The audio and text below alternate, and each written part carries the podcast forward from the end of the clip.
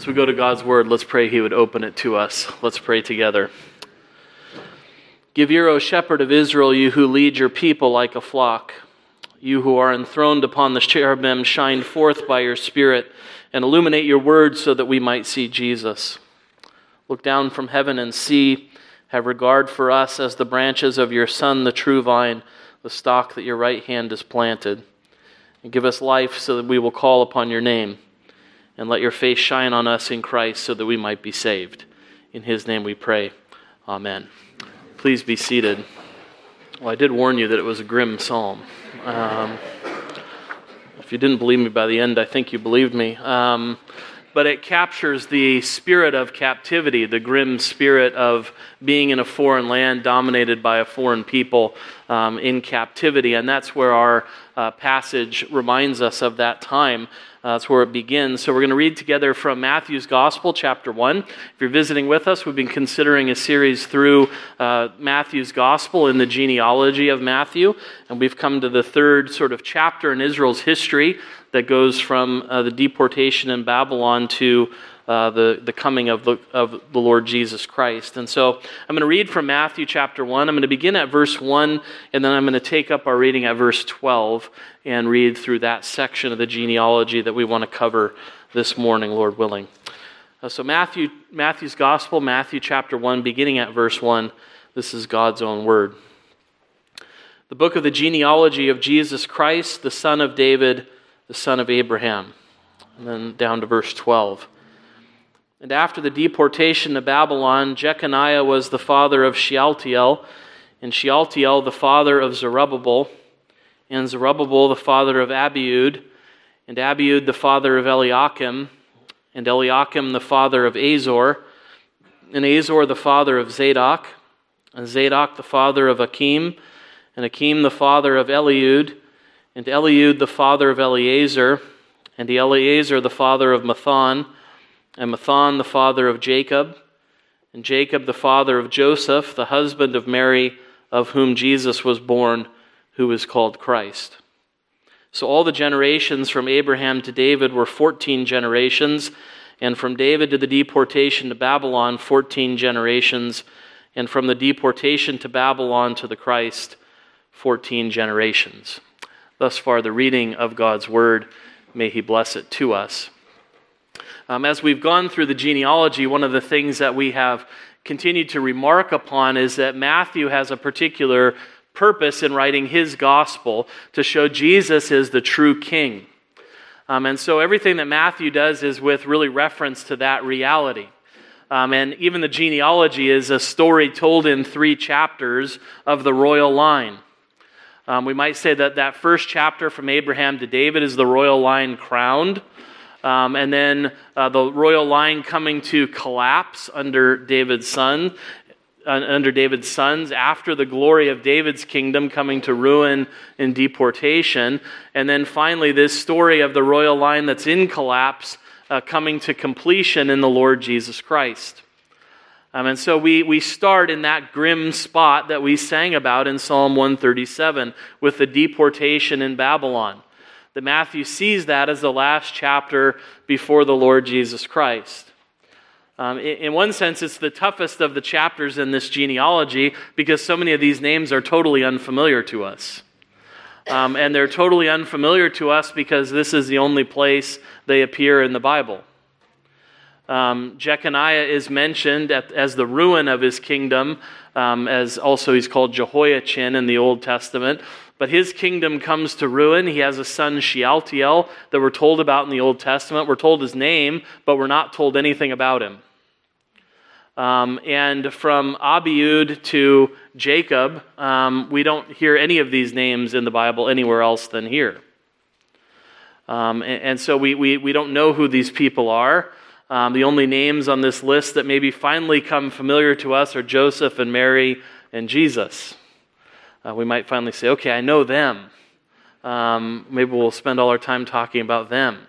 But I think there are some names in this list that we do want to highlight, that I think Matthew is highlighting, the names that we do know something about in this list before we come to Jesus and his family. Those names are Jeconiah and Zerubbabel. We know about both of them from the Old Testament, and I think Matthew has a purpose in highlighting them in the royal line to bring us to the point of Jesus' birth. Because all these names together remind us of that time when the royal line was in collapse and the promise of a new beginning that God made through his prophets. And so we want to think about that royal line in collapse and the promise that God made for restoration.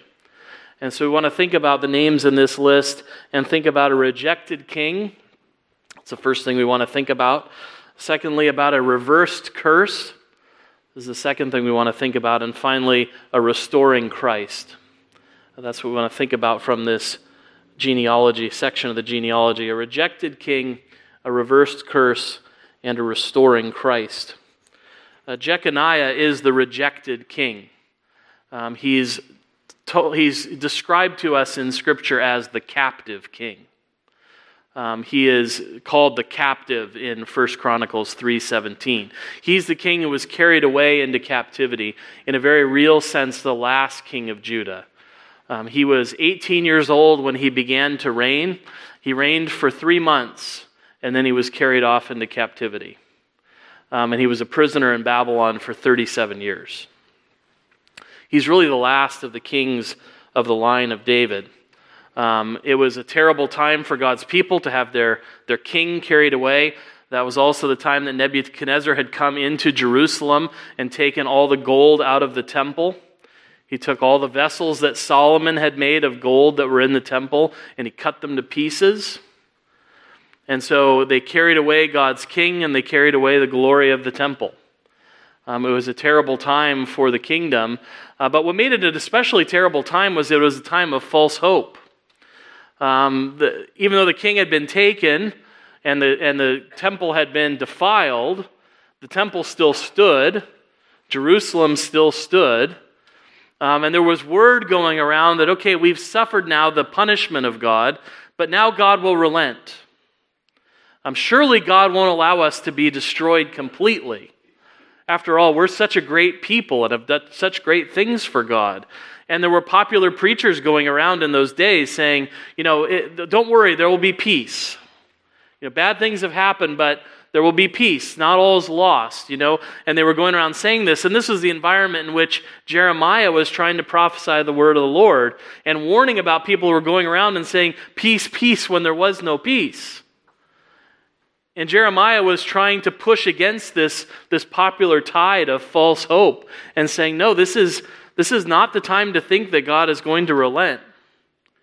When he carries you away in Babylon, Jeremiah had said, you're going to be there for 70 years. This is not going to be a short captivity.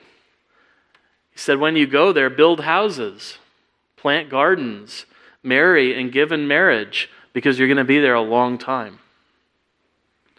This is the curse that God is visiting on us for our covenant breaking. But still this period of false hope continued until true hopelessness was realized when Nebuchadnezzar came back and destroyed Jerusalem. That was under the time that Jeconiah's uncle Zedekiah was ruling. And he thought it would be a great idea to rebel against Babylon.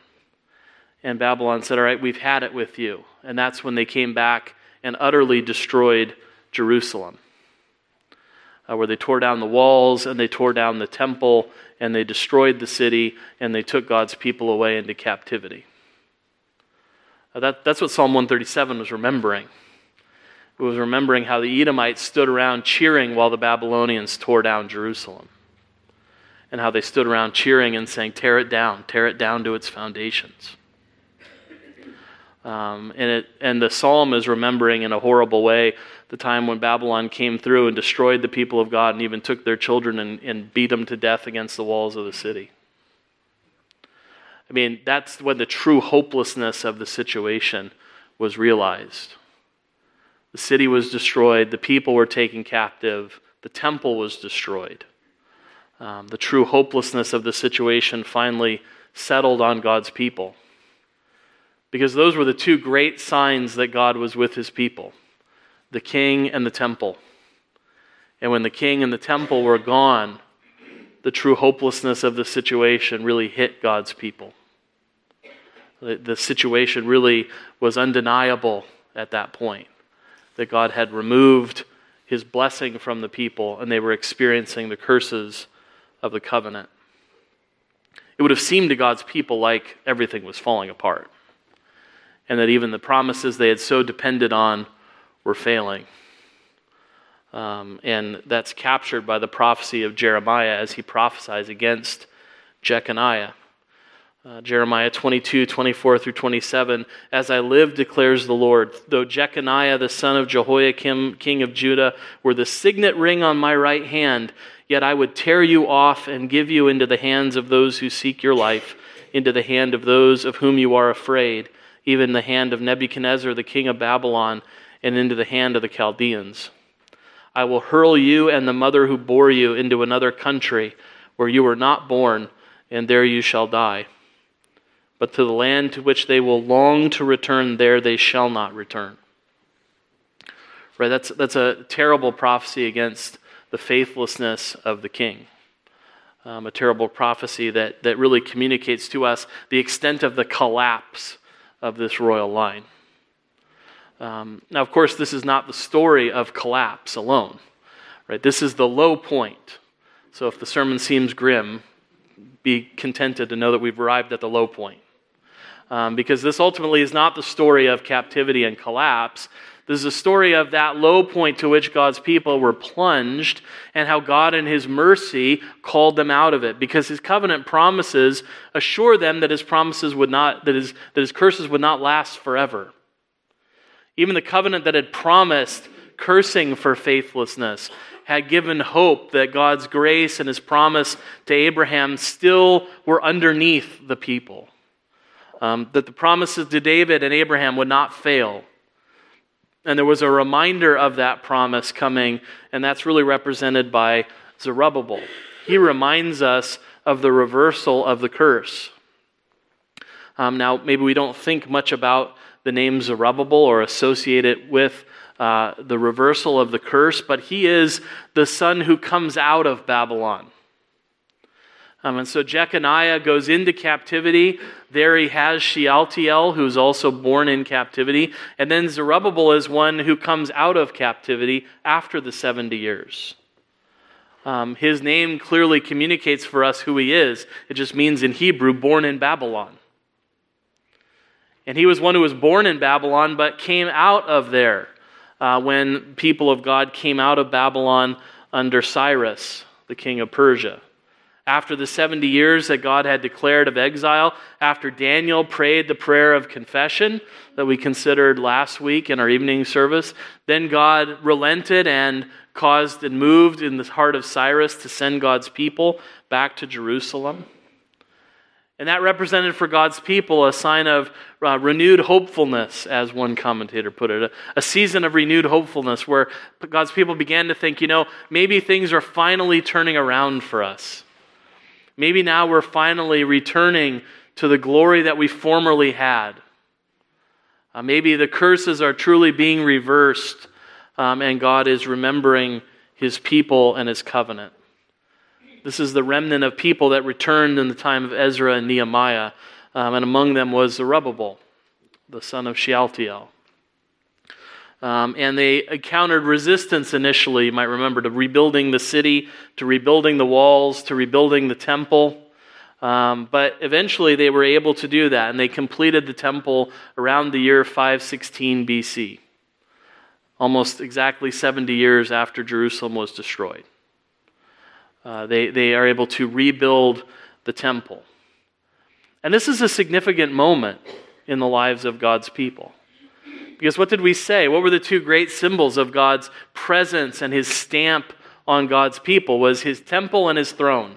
His temple and his king. Those were the two great identifiers that God's people could look to and say, this is how we know that God is ruling amongst us, that God is dwelling amongst us, that we are his people.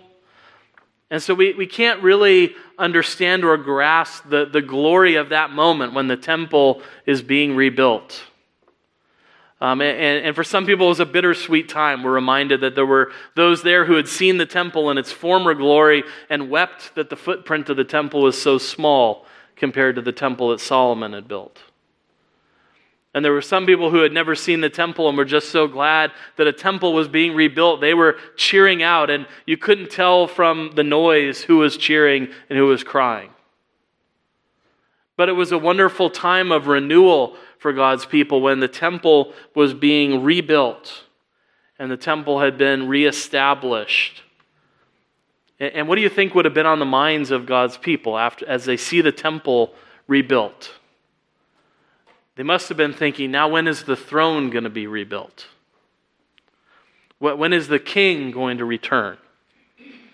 When are we once again going to be ruled by a son of David in David's city on David's throne?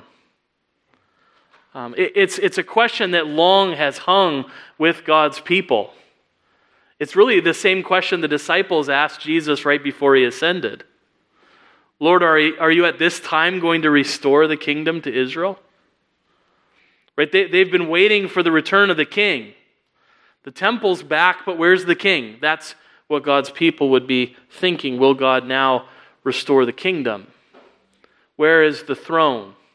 Where is our king?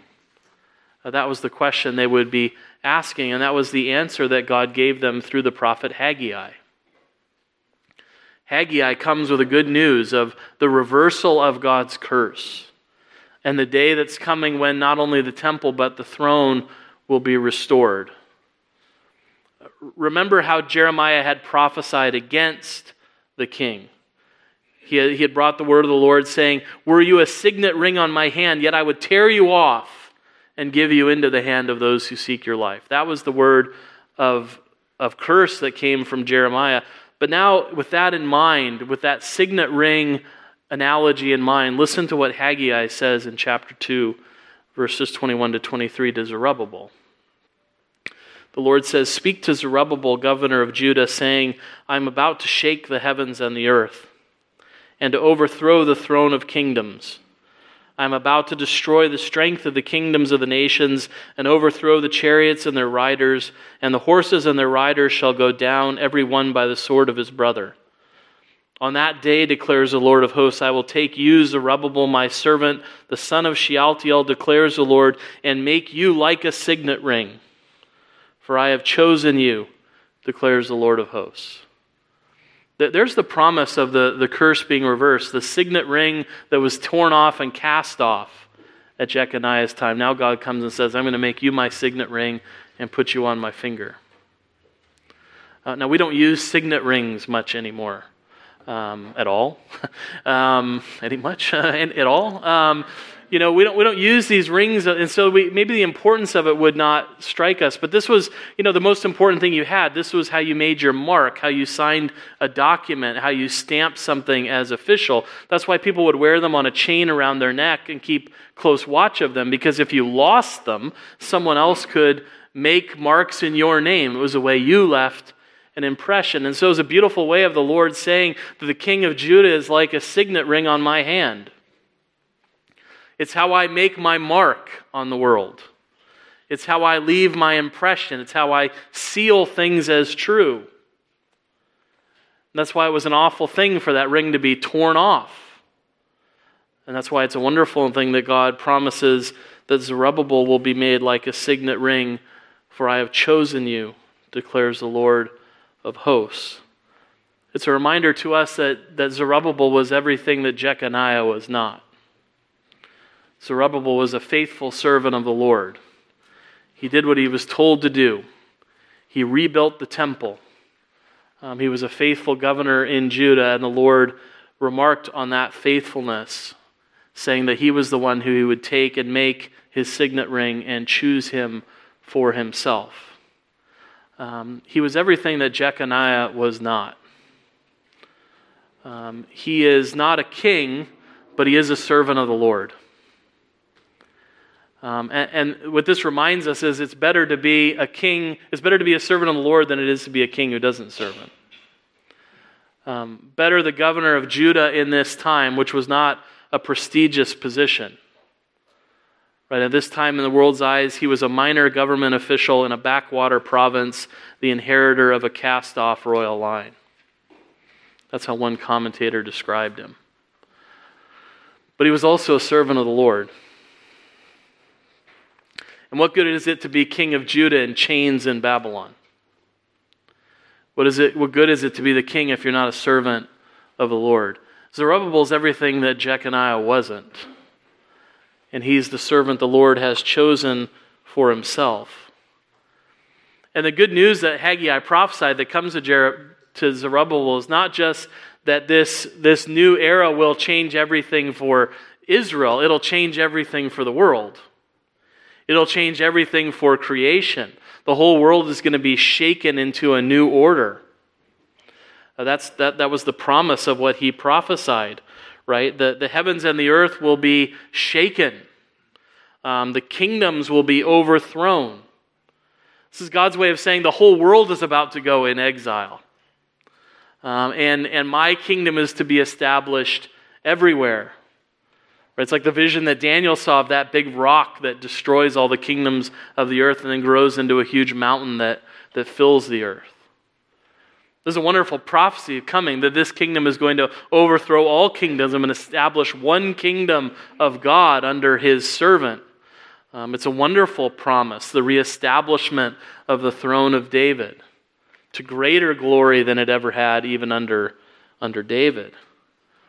And so Haggai communicates this promise, adds to the other promises God had made to another promise. Right? So now we have a promise to Abraham and a promise to David and a promise to Zerubbabel, a king who would rule and who would reign. And it will happen, Haggai says, on that day. And of course, when you say that, it immediately prompts everybody to ask, on what day? Right? Because none of us, until I remind you, probably most of us don't remember who Zerubbabel was. We need reminding. Haggai 2 is not on the tips of our tongues, generally speaking. Right? We need help reminding ourselves of these things, reminding ourselves of these realities. And that seems to indicate to us that Zerubbabel didn't shake the heavens and the earth. Or maybe we'd remembered him. That where is this promise fulfilled? When will the kingdom be restored?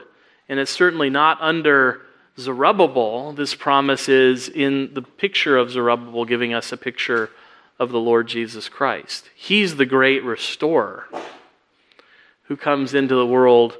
He is the one who at his coming will shake the heavens and the earth, who will establish his kingdom and destroy the other kingdoms. And God's people have to wait for that day.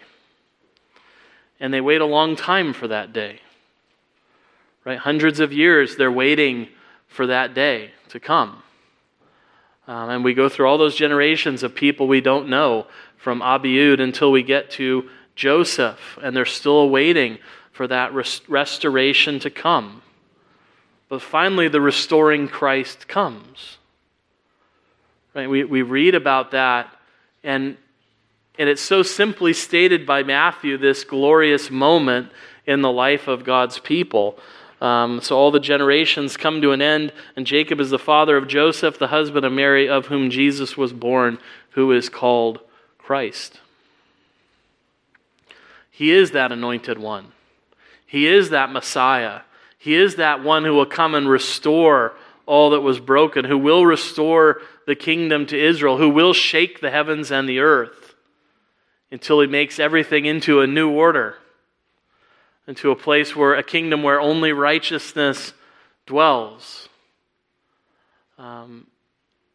Is that how we think of Christmas? As being a shaking of the world, a shaking of the heavens and the earth, a whole new order being ushered in. Does that seem to happen when Jesus comes? I mean, this is a promise that will shake the heavens and the earth. It doesn't really even shake Bethlehem that much. Right? There is some talk in the streets about shepherds who come having seen angels and testifying that the angels told them that this child was the Christ. But would Bethlehem have noticed that the whole heavens and the earth were shaken at the coming of Jesus? It seems like that's kind of why Christmas is popular with all of its religious trappings, even with people who aren't particularly religious, because the baby in the manger doesn't ask you anything. He doesn't really demand anything of you. I mean, after all, who doesn't like babies? Right? That's something we can get behind. It's Jesus meek and mild, an infant lowly in the manger. He's not really asking anything of us. He doesn't demand anything of us. It's a nice story.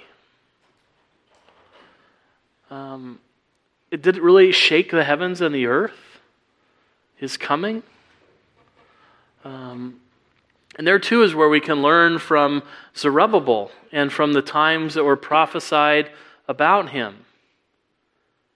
That Zechariah prophesied that Zerubbabel would come and rebuild the temple. And he said, and when he starts, don't despise the day of small things. There would be people who would see that work just beginning. And maybe who, saw the stakes in the ground around where the foundation of the temple would be laid and looked at it and said, that little footprint, that's going to be the glorious temple of God's people. And Zechariah had to prophesy in the name of the Lord, don't despise the day of small things. Because that little foundation laying will become a foundation, and that foundation will become a house, and the word of the Lord will be fulfilled. And in that day, Zechariah said, you'll know that work did not come about except by the Spirit of God. We read those wonderful words, right? Not by might, not by power, but by my Spirit, says the Lord. How do these little things that are beginning become big things? By the Spirit of the Lord and the work of the servant of the Lord. And the Bible reminds us, don't despise the day of small things. It might not have seemed a big event that Jesus came into the world.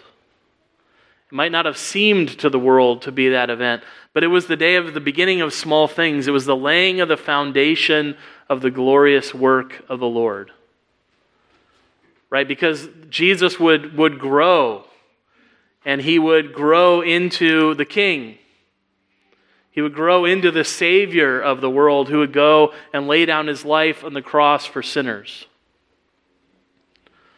That he would build up the temple. Remember, that's even how he talked about himself, that he was the true temple. And he told them, destroy this temple and I'll rebuild it in 3 days. And they laughed at him and they looked at the glorious temple they had and they said, that took years to build. You're going to tear it down and rebuild it in 3 days? And we have to be told the temple that he was talking about was his body. Here is the one who is the true King and the true temple, and who lays down his life unto destruction for the sins of his people. He becomes the covenant curse for us. Not so that he might be destroyed, but so that he might rebuild. Because he comes out of the ground after he died. And we think about his death. Didn't his death shake the heavens and the earth? The ground shook at his death. The rocks split. The dead rose. The heavens were shaken. The sun stopped shining. The heavens and the earth shook at the death of the Son of God. And then he laid down his life, and then he took it up again.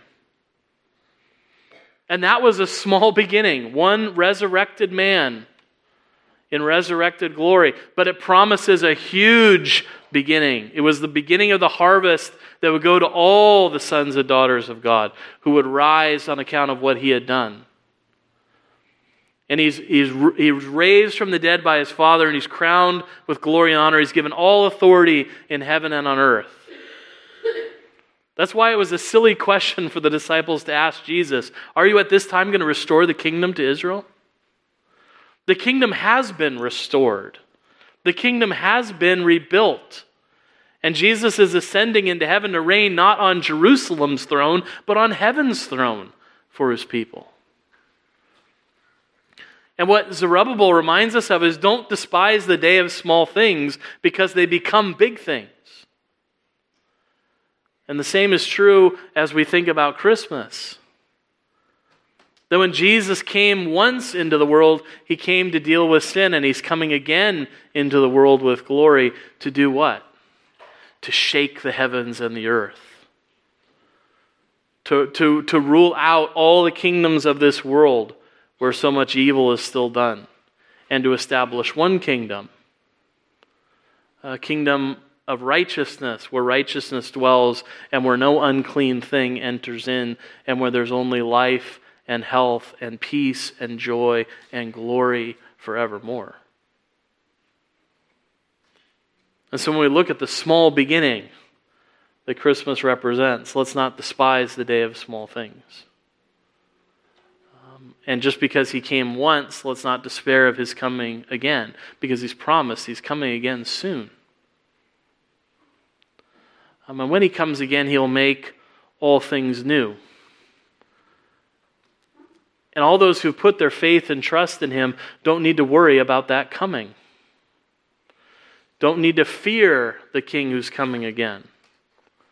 That might be initially kind of scary to think about, boys and girls, to think about the shaking of the heavens and the earth. Maybe sometimes the way the Bible talks about Jesus coming again should frightens us, but we shouldn't be frightened, because he came once to deal with our sins. And he's coming not again as our judge, but as our Savior. He's already dealt with our sins if we put our faith and trust in him. For us, when he comes and shakes the heavens and the earth, that will be a great day. It will be a glorious day. It'll mean that all the things that we've hoped for are coming true. All the things we're waiting for are realized. All the peace that we can't find in this world will have found. All the wholeness we can't find in this world will have found. All the health we can't find in this world will have found. And he will do it by shaking it all into a new order. And so there's nothing to be afraid of on that day if you belong to him. It'll be the day he sets the captives free, and that he ushers in a kingdom of such glory that we can't even conceive in our hearts or imagine what kind of day that will be. So when we think of that little child coming in a manger, don't forget that that was just the beginning of the kingdom he would bring, and that he's surely coming again in glory to judge the living and the dead, to set the captives free, to bring the prisoners home. I hope you believe in that, Lord Jesus Christ. Put your faith and trust in him, and you're part of his kingdom. And you'll be part of that glory when the king comes again. For blessed are all who take refuge in him. Amen. Let's pray together.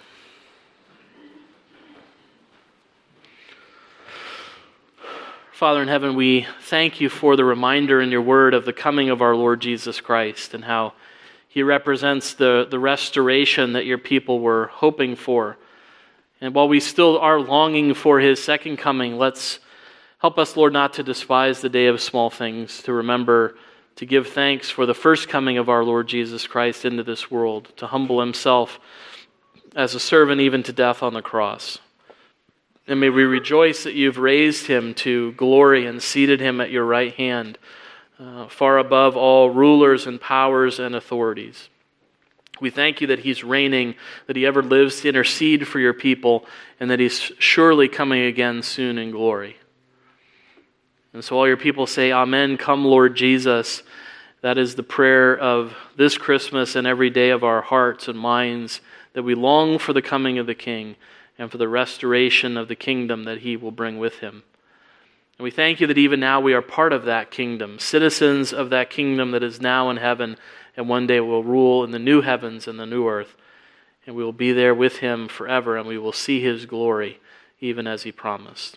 So we pray that he would come quickly, and that you would find us faithful at his coming. May we all put our faith and trust in him. Hear us, we pray in Jesus' name. Amen.